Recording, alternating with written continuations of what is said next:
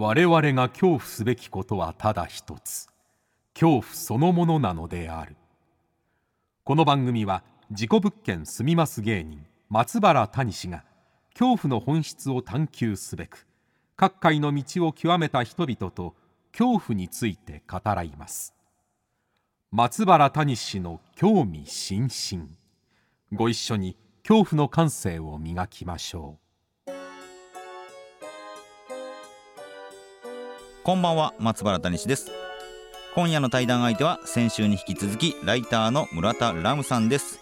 禁断の現場に行ってきたホームレスが流した涙ゴミ屋敷奮闘記などラムさんならではの取材したまあ、本ですね。多数執筆されておられますけれども、まあ、今回そんな中でもですね「人コア」という人の怖い話ですね「人コア」という本についてたっぷりとお聞きしたので、えー、ぜひとも聞いてもらいたいなと思うんですがあとね意外なのが自分が今まで取材してきたまあいろんなねホームレスだったり樹海だったりとか宗教だったりとか特殊清掃だったりとかそういうものを怖いと思っていなかったっていう話もねこれ興味深かったですね。そこからのまあ、一コアにつながる、えー、そんな話も聞けたんでね是非とも最後まで聞いていただきたいなと思います。それではお聴きください。どうぞ。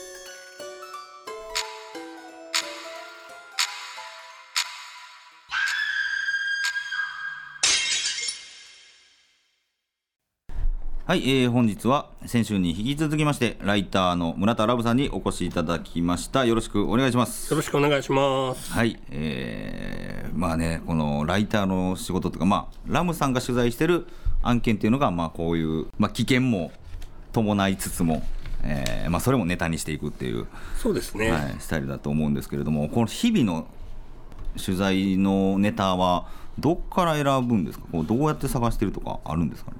なんか前回も言ったんですけど、うん、結構最初から同じことをずっとやってるのがあって、はあはあ、ホームレス樹海、うん、宗教みたいなのは、うん、こう20代の頃からやってて、でこうそれをやってるとだんだんこう友達ができていきます友達ができていくんですか？はい。その取材をしている友達というか。あ取材ライター仲間みたいなはい。でなんか宗教とかだとその、それを専門でやってるカルト新聞の藤倉さんとか、はいはいはい、はい、その今流行りの鈴木エイトさんとかお忙しそうなお二人ですね、はい、とか、まあ、樹海をやってるとその樹海で毎週のように探索してあれを探している K さんという人とかと知り合いになったりして、あれを見ながらパンを食べる人ですね。そうです、はい、とか、まあ、そういうのが結構ありましてとか、僕の知り合いと韓国がすごい好きすぎて、うんもう韓国行き過ぎて韓国語喋られる喋れるようになった編集さんとかいて、はい、なんかそういう人がすごい穴場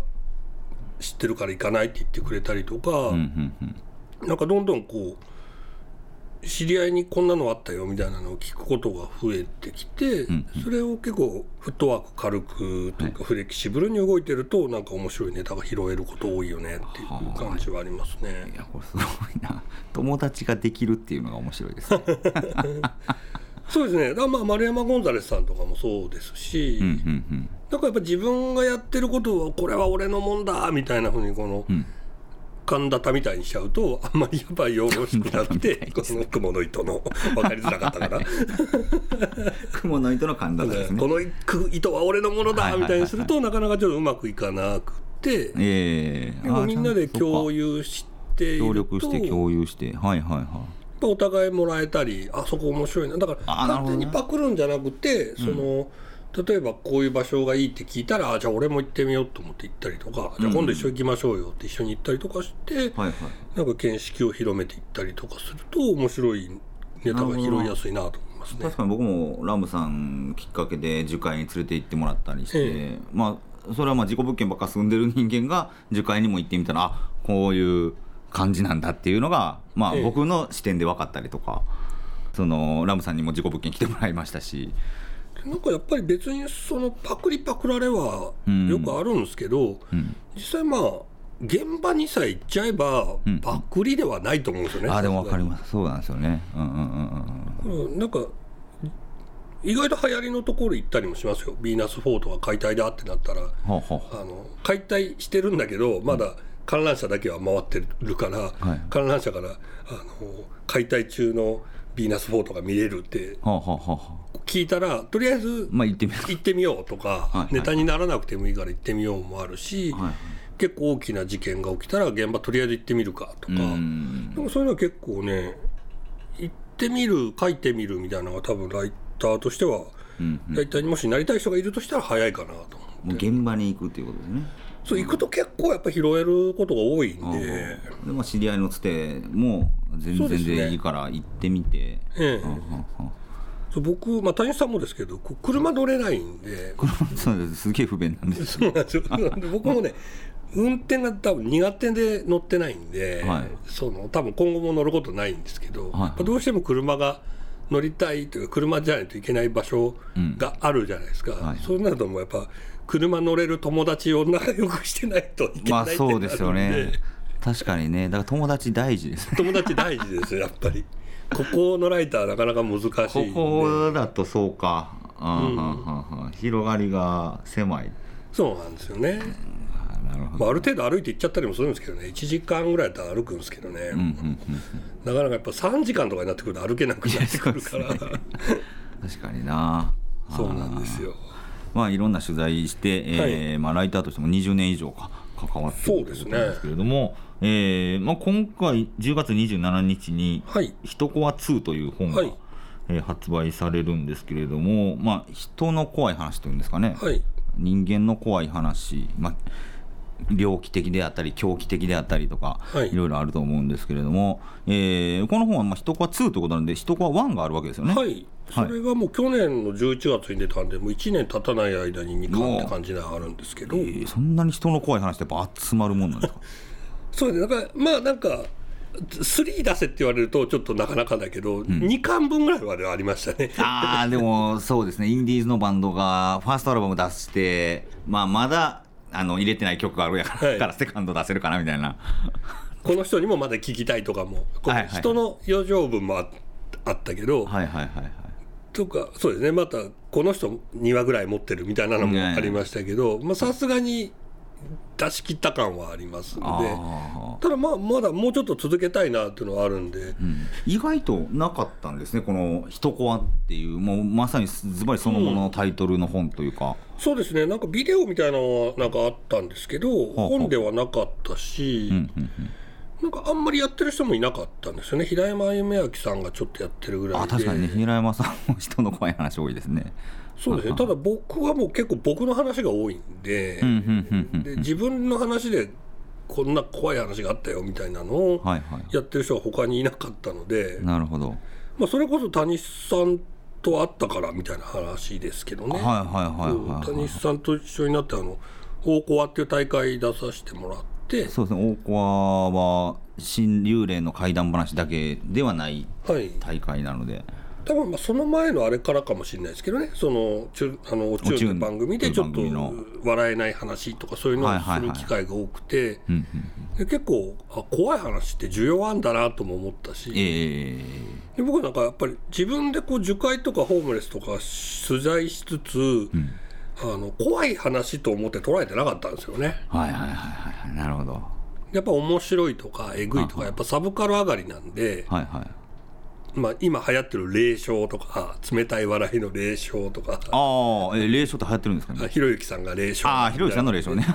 とか、あのまあ嘲笑霊障とか嘲笑うの嘲笑ですね。そういう方向に行ったりとか、はい。まあ、単純に面白いよね景色面白いよねとかそういう方向に行くことが多くて。ああその 取材先のえぐい汚いきついのところに行っても。そうですね。だからスラム街ってこうやってするとかっこいいよねとかこんな なるほどね。こんな安くていいお肉食べられたよとか、はい便利情報だったりそういう切り口が多かったんですけどああはいはい怖いっていう切り口を全然考えてなかったんですよ。もうあ盲点だったというか。怖いという切り口が盲点なんだ。はでなんか怖いルポはやったことあるんですけど、はいはい。なんかまあ全部霊絡みでで僕自体があんま霊を信じてないもんですから、あうんうん本当血って思いながらやってるようなことが多かったんですよ自分は正直。怖くないねんけどなって思いながら。そうですね。はいはいでだけどあ別に霊関係なく怖いっていうフォーマットはありだよなって。うんうんう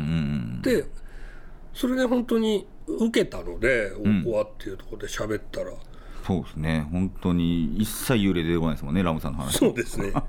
それでやっぱあの本作ってみようってこれ実はね、はい。あの僕が企画出したの初めてなんですよ。あこれラムさんから企画出したんですか？そうです。単行本の企画。はいはい、今まで何もう多分何十冊も出してるんですけど、うん。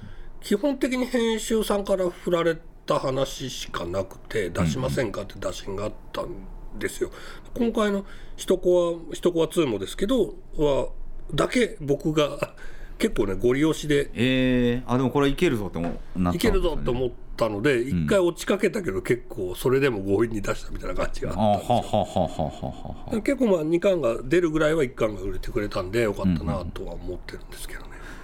もうこの、まあ、2巻出ますまあ、1巻の話でもいいんですけどもしちょっとここでお話できる例えばどんな話が載ってるんですか？あそうですね。だから一番有名なところで言うとその僕が20代の後半の頃に会った女の人がいて、はい。若かったのでそういうまあ恋の関係といういかたして、はい。でそのピロートークではい「あの私ってハムスター殺すのが趣味なんだよね」って言われて「ええ」ってなって怯えたっていう話だったりとか。いやそうですよね まあ怖いゾッとしますね。だからそういう話からまあなんかいろんな人に聞いてる話も、うん。実は先輩が人を殺してたんじゃないかなみたいな、まあそういうのもいいゾッとするな。うん。そうなんかあるあるになっちゃってるんですけどはい。死体の処理で困って右往左往する話が何話もあるっていうのは 何話もあんだ。あれはなんかそういうことをやってるのを客観的に見ても怖いしはい。その自分が立場となってみて、その処理しなければならないと思って死体と行動するっていうこと自体も怖い。んで。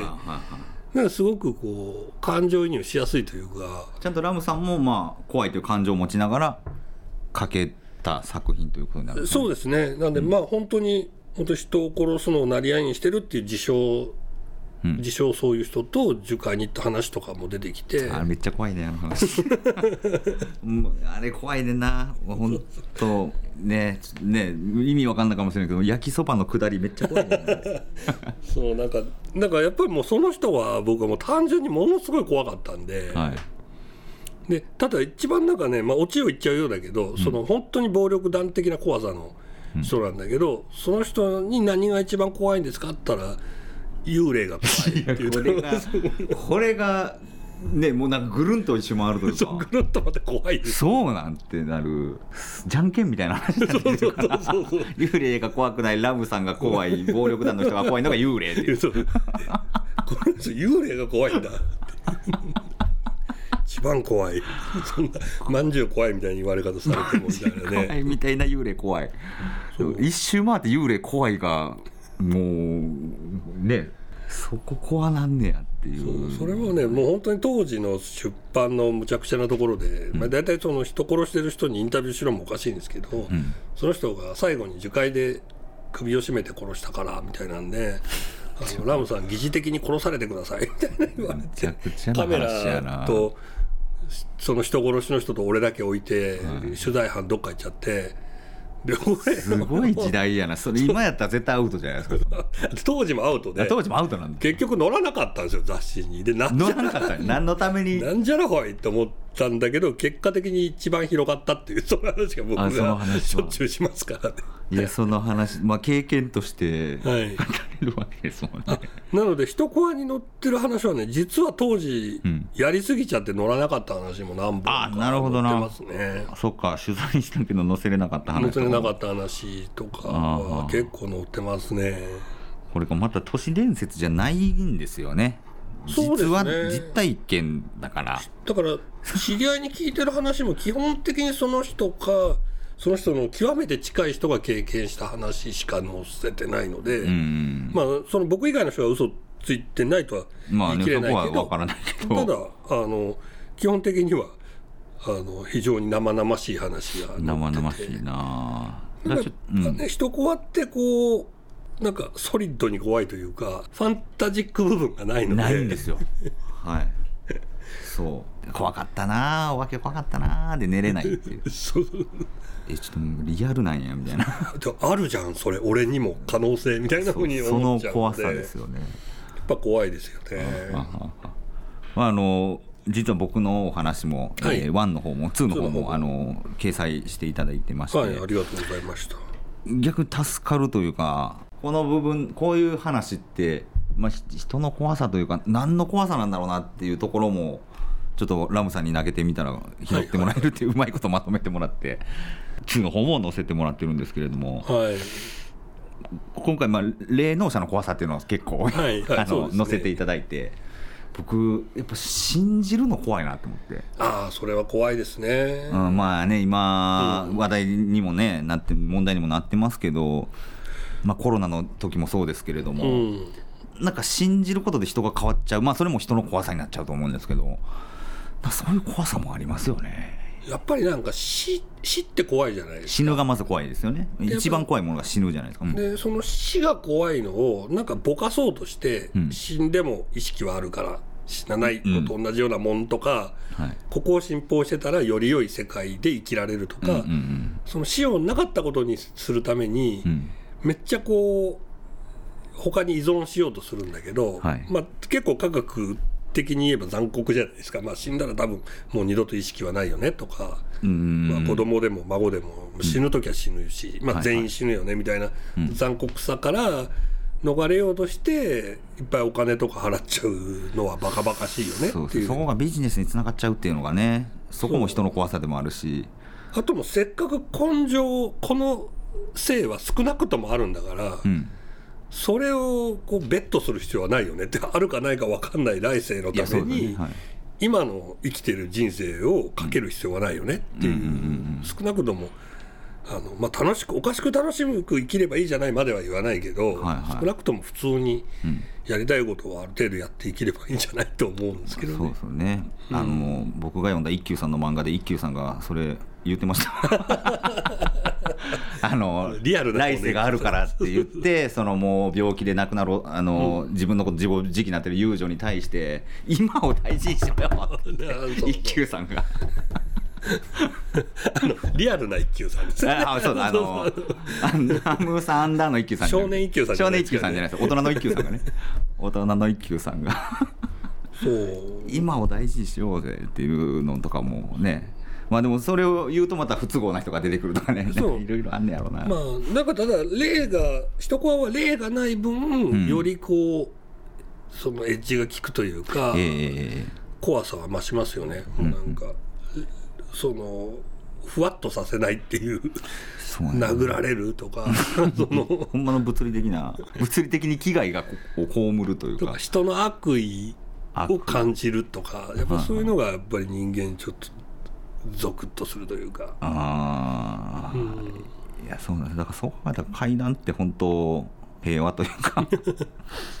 まあ嫌な階段もねあるんですけれども人コアともは混じってるそう混じってることは多いですよね。最近は特に多いんじゃないですかね。うんうんうんやっぱその方がやっぱ面白いんだろうなと思ったりその。結構ねまあそれこそ知らないことの方が幸せではあるのかもしれないけど、うん。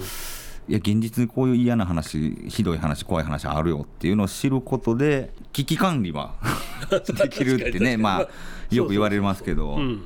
ここ行ったらこんな危ない目合うからうん行かないように生きていこうとか。そうそうそう。だからやっぱり行くからには覚悟していこうとかね、うん。ありますよね。あります、うん。そうそう。なんか覚悟は大事かもしれないですねやっぱり。あははは。まあ、道歩いてても車にはねられて死ぬことあるわけなんでこう、パーセンテージがどこまでそうパーセンテージの減らし方ですよね。そうですねただやっぱ僕なんかはある程度上げるんだけどやっぱ丸山さんみたいにブラジルのスラム街とかは行かないわけですよ。やっぱりちょっとすげえよなそんなんとか。死も亡率高すぎるわや死っぱり。亡率を高いところ行きますよね。そうそうそう。だからやっぱり一番死亡率高いのって登山とかだったりすると思う。あ確かにな。山で死んでる人めちゃくちゃ多いもんな。だからやっぱ登山とかの本とか怖いですけどねやっぱ。はいはいはいはい。八甲田山とか怖いですよねやっえぱり、え。あの人なんでまあねまたそれも挑戦というか、うん。何なんだろうな。そこに山があるからっていうねやっぱり命チャレンジ。かけることがやっぱ楽しいみたいな。なんかやっぱギャンブル教に近いような感じはん。ありますけどね。命をこうドンとかけることがもはいはいはい。う楽しいとかやっぱ死ぬかもしれないっていうところに行くっていうことはやっぱり快感になるのかなと、なんかね最近もうそういう話をよく聞くというかあこの人何のためにこれやってるのかなと。あ死ぬかもしれんのが楽しいんやみたいな人って結構多いというか、そうですね。あそのもうキバキバの仕事してる人の本だったりとかちょなんでそんな挑戦するのっていう人の、うん。なんか自伝とか読んでるとそれはすごい感じるなと。そうでもやりすぎると本当死ぬんで、ね死にますよね。僕も心霊スポットをねどこまで行けるかみたいなのやってましたけどやっぱ崖はうん。死ぬなって思いましたもんね、うん、崖山は死夜のにますよね。崖とか、うん。あのどこやったかあれ木ノ島やったかな。のなんか崖あるんですけど柵も何もないから、はい。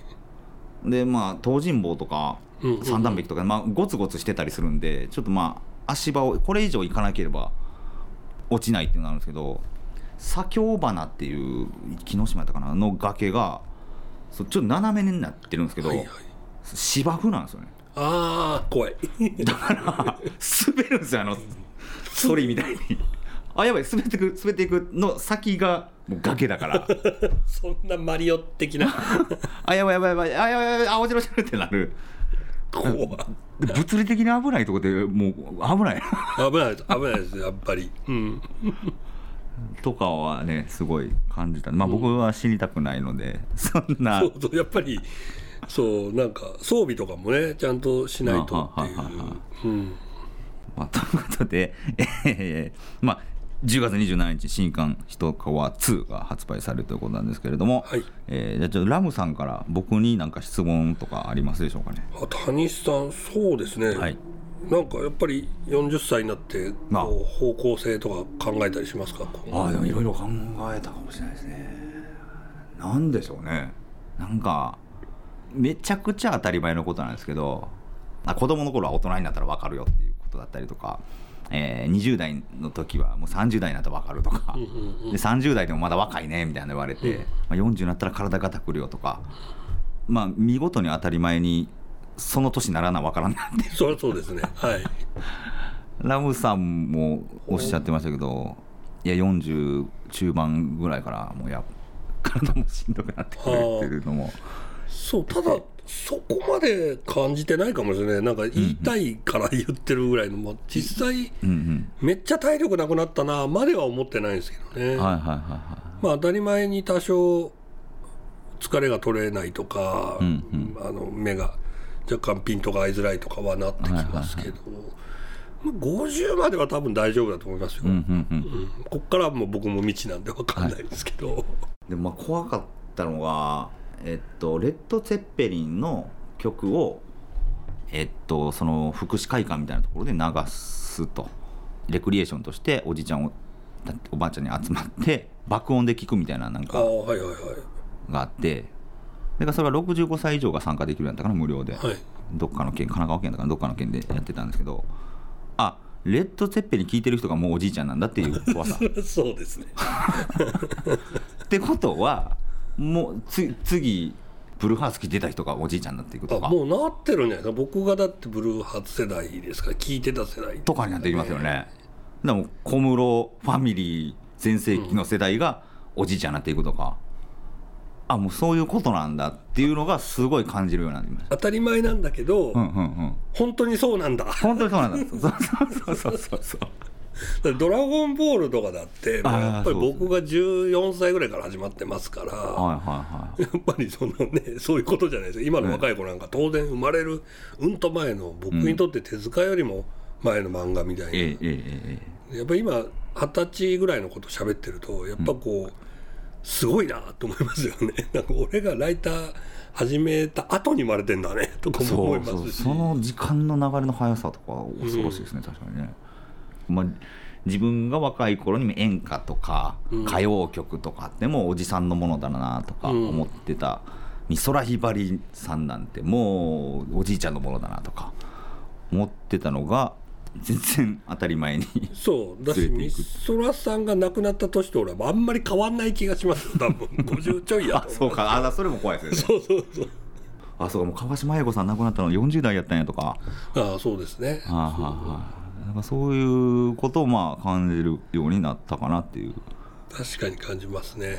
何をまだまだ若いじゃないってねあのーお姉さん方お お兄さん方言われたりするんだけどまあ現実死んでいく人ここから増えていくよねっていう。そうですね。のがまあ40代以降。うん。まあ、まあ50代になったらもう特に、まあ、60代になったら特もっととかねなるんだと思うんですけどまあなんかそんなの感じ始めたかなって感じですかね。でもそんなんもまあたのそれも面白みたいな風に捉えてるとちょっといいとは思うんですけどね。そうですね。だからラムさんはもうずっと僕が出会った頃から言ってるあの100年だったら今ここにいる人全員死ぬよねっていう考え方がめちゃくちゃ好きで、そうですね。だからまあ死ぬんですよね 100,、うん。100年後誰もおらへんで。グラデーションなではあるんだけど、はい。まあそうなんであんまりシビアに考えることないよねと思いますよね、全員死ぬんだし、はいはい。滅びるんだから。そのまあ真剣に楽しく生きるのはいいことだけど、はい。あんまりシビアに考えることはないよね。どうせみんな死ぬんだからどうせみんな死ぬんですよね。いうそうそう。さあじゃあ最後にそうはい。えーズバリ村田ラムさんにとって一番怖いもの、えーこちら何でしょうか？死ぬのが怖い。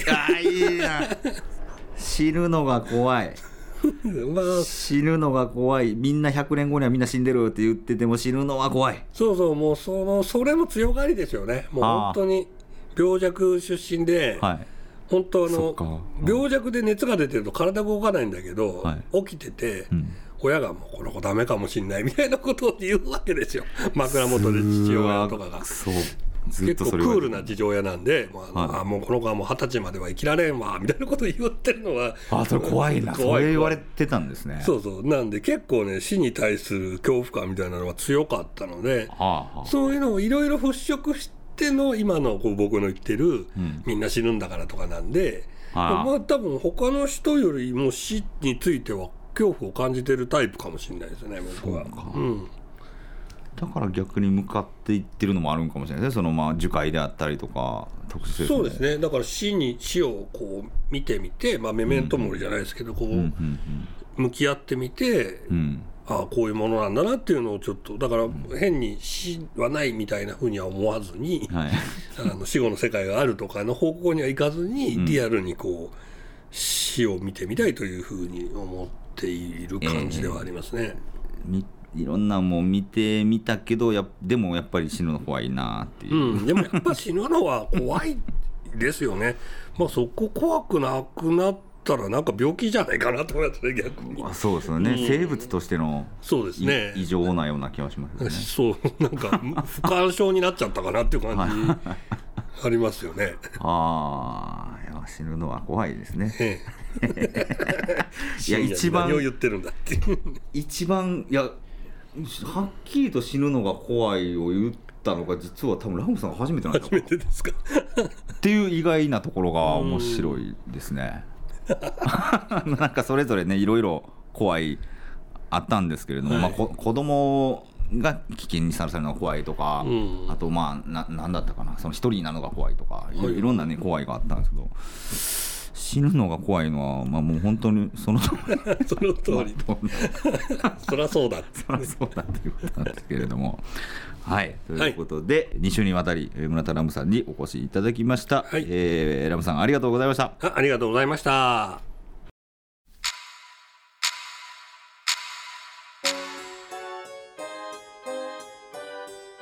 はいいかがでしたでしょうか、えーまさかのっていうか普通なんですけどね死が怖いという。